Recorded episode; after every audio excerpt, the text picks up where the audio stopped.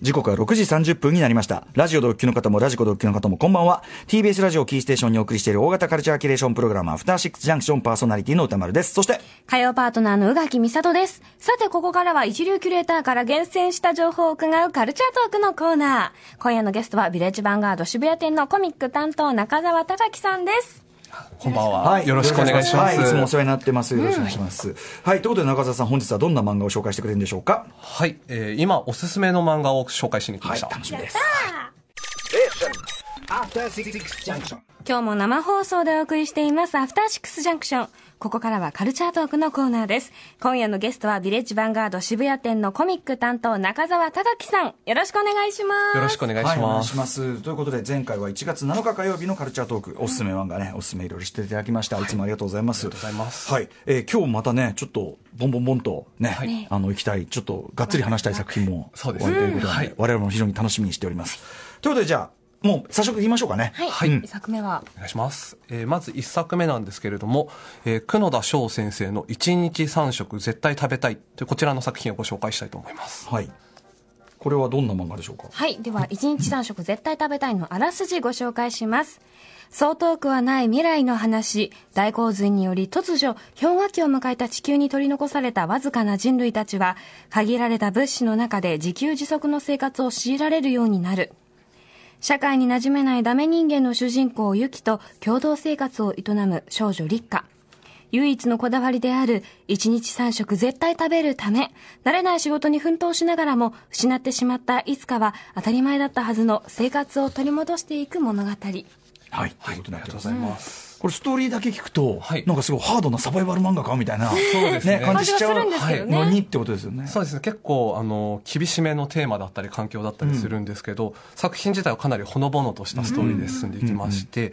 うんうん、えー、まあ、舞台は氷河期を迎えた地球っていう話なんですけれども、えー、えー、生き残った人間たちが、まあ、残された限り少ない物資をやりくりしながら、えー、外に、外の仕事って呼ばれる地上に残った植物だったりっていうのを回収しながら、それを再生させて、えー、生活をさらにまた元のように戻していくっていうようなストーリーになっております。うん、はい。なんかこう、ね、そのサバイバルものっていうか、それこそポストアポカリプスみたいな感じかと思ったら、はい、すごいなんか主人公の子が、はい、その社会に出てく、はい、社会に出てくプロセスっていう か、そうですね。なんかそんな話だったのが面白いなと思って、はい、、やっぱり生きるためには食べていかなきゃいけないので、そのために、うん、あの踏ん張っていくっていうところがまた見どころかなと、うんしかもそれがその、なんていうか、もちろんその、あの、氷河の中で、こう、ちょっと冒険的な部分もあるけど、例えばなんだろう、同僚たちとどう人間関係うまくやってるかとか、そういうレベルの社会人としてやっていく学び、はい、なんかそれが描かれていくのがおも面白いなと思って、はい、結構掘り下げていくと今の世界とあまり変わらないような部分もかなり多く描かれているので、うんうん、なんか働くことってなんだろうっていうのを改めて考えさせられる作品かなと思います、うんうん、うん、あの宇垣さんも読み。ました、ね、はい読みましたいや確かに生ビールのためだったら頑張れるよねとかでもこう全部受け入れるんじゃなくて自分でこう一つ一つこれはできないとかこれはできるとか選んでいかなきゃしんどくなっちゃうよねっていうそのやっぱり自分の生活にもこうちょっとフィードバックできるようなことが、はいはい、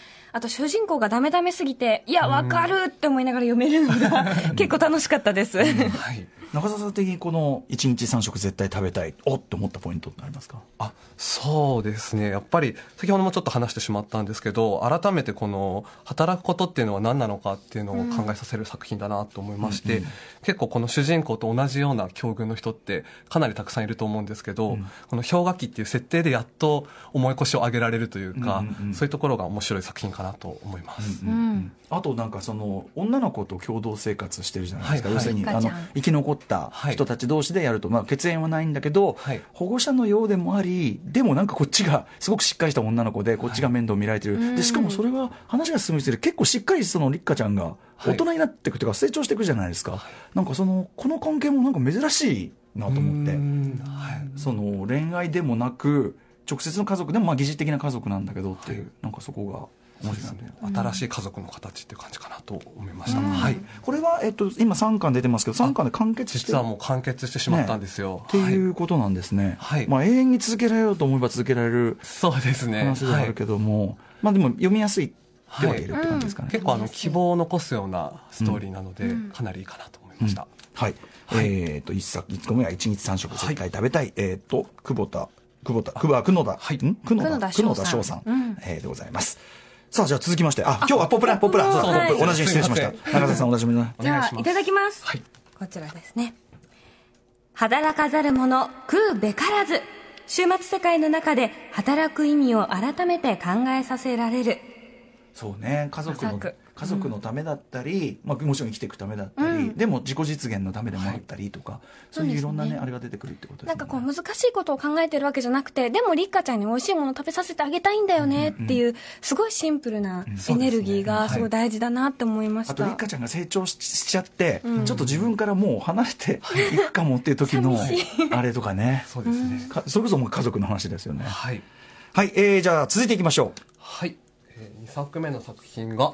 えー山本中学先生で、えーさようならこんばんはというこちらの作品をご紹介したいと思います。はい、では、あらすじを。がね、いいんですよね。さようならこんばんはのあらすじをご紹介します。結婚間近と信じ、2年間同棲していた彼女から告げられた突然の別れ。彼女が去り一人取り残されてしまったと思っていたこの部屋には、実は女の自爆霊が取り付いていたひょんなことから始まった主人公傭兵と自爆霊との二人の共同生活。幽霊なのに全然怖くない。全く新しいホラーラブロマンス。ねあえりがとうございます。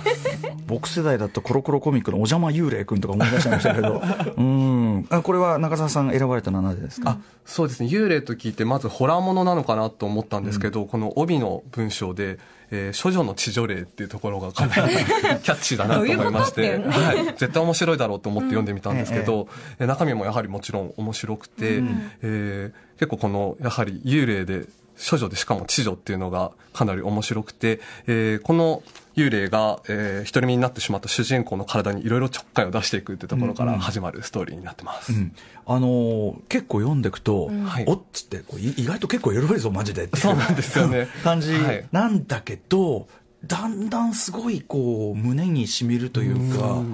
すごいストレートな、ねラブストーリーなんだってことに、はいなんかね、気づいていくっていなうんかかエロコメディではもちろんあるんですけど、はいはいなんかどんどんこう胸がキュンとしてくるし最後はなんかああよかったねっていう感じにもなるしっていう最後ちょっとね落ちい一巻で完結してしてるんであそうなんですよあのラストがもうすごいその途中のエロの感じからすると、すごいロマンチックなとこにそうですね。そう後半怒涛のロマンチックさが。泣いちゃうって感じでしたちょっとちょっと落雷してしまいました、これ、はいあと途中、こう主人公をまあ誘惑してくるというか、陥落する、あの後輩の女の子いるじゃないですか、あのプロセスの、なんていうのかな、生々しさっていう か、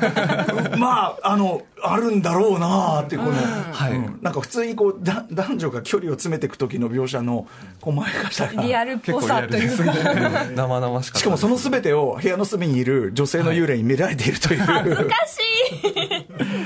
でもそのね、その見てる側の女の子も、え、何私が幽霊だから何やってもいいと思ってるってことかしらとか、傷ついたりとか、はいはいはいなんかちょっとこう、この設定ならではの、そうですね。ね結構この、エロもあるし、ギャグもあるし、ちょっとこのロマンス感もあってって、かなりバランスの取れた作品かなと思いました。なんか、ね、幽霊、幽霊と現世だから、触れらんないのかと思いきや、あれ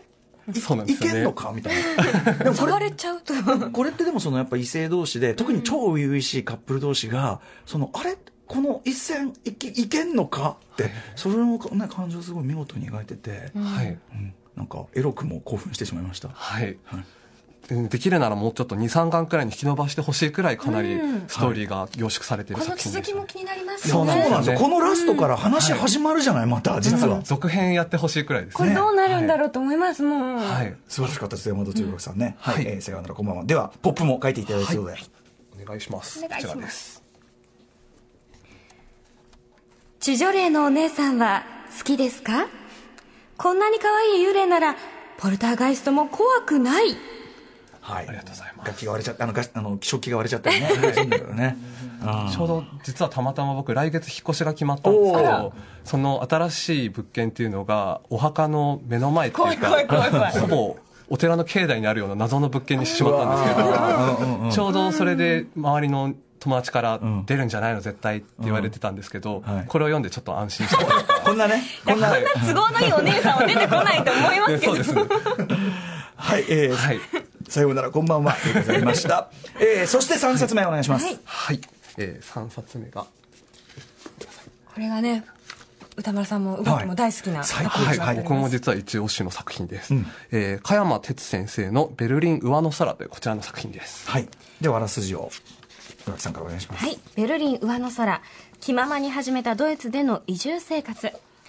構えず気楽に過ごしてみたらこの異国の地ベルリンは思っていた以上に暮らしやすい街だった海外での暮らしだからといって特別なことはせず、ただ毎日をなんとなくのんびり過ごしてみる。そんな著者にだからこそ見えてくる、現地でのリアルな生活と風景、そして文化。一度見たら忘れられない個性的なタッチで描かれる、今までにない等身大のドイツ移住記。はい、はい、ありがとうございます、まあ、いわゆるエッセイ漫画っていうジャンルになるのかな、うんね、僕普段あんまりエッセイ漫画って読んでこなかったんですけど、えー、結構珍しくハマった作品ですね、うんうん、はい、これはすごい好きでした、私あのまあね、宇垣さんも海外行かれるし、ベルリンも行かれたことあると、はい、ベルリンは行ったことないんです、はい、ドイツ自体には行ったことあるんですけど、でも本当、行きたくなりましたし、あこういうなんていうか、視点ってあるんだと思いました、ただ旅行するだけじゃなくて、なんかこう、暮らすように過ごしてみたら、うん、見えてくるものって、それぞれの街にあるんだろうなって。これは中澤さん的にはこれ選ばれたのはあはい、えー、結構海外移住ものって聞くと海外らしいものが書かれてるのかなって思ってたんですけど、うん、結構この著者さんの生活の仕方が、うん、スーパーに行ったりだとか、うん、カフェに行ったりとか結構日本にいるのと変わりないような、あの生活の仕方されてるんですけど、まあ、そういう普段の生活の中で、えーまあ、現地で気づいたことっていうのを等身大で描かれてるのがすごい面白い作品かなと思いました、あと絵柄が大変特徴的ですよね、ねね、はいちょっと僕は勝手にあのパラッパラッパーとかで、はい、パラッパラッパーっぽいドドニー・グリーンブラッドさん僕個人的にもかなり好きで,、でそれでまずはちょっと目に留まったっていうところがきっかけだったんですけどパラッパラッパーっぽいそのだからそれぞれのキャラクターがあの普通に人間的に描かれてもあるけどなんかこうくくなんていうのクリーチャー的というかキャラクター化されてて、人間ではないっぽい感じですそうなんですよ ね、人によってはもう本当に人間の形をなしてないような人もいたりとか花とかたまに四足歩行とかで歩いてる人まで出てくるので、街の景色もだからそういう意味ではこの、えー、と加山さんの目から見た絵を通したなんかちょっと抽象化されたりというか、はいはいそうです絵になってますよね。はい、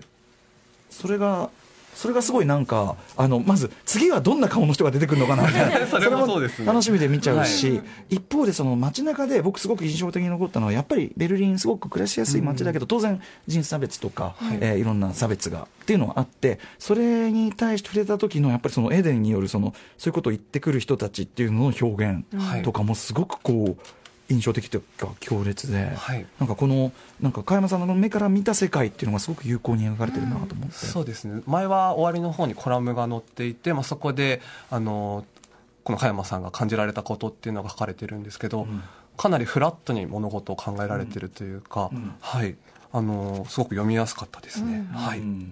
なんかあとはやっぱりなんかこうあベルリンベルリンのこういうとこがいいよねっていうとことかを通してなんかその生きいいなんていうの生きやすいとかってどういうことなんだろういい生き方とか、はい、人生の過ごし方ってどういうことなのかってちょっと改めてやっぱね東京にいるとキュキュキュキュキュキュこう暮らしちゃいがちだし、はい、まあ、ぶっちゃけやっぱこの本に描かれてるようなあれからするとやっぱ常にピリピリしてんなとか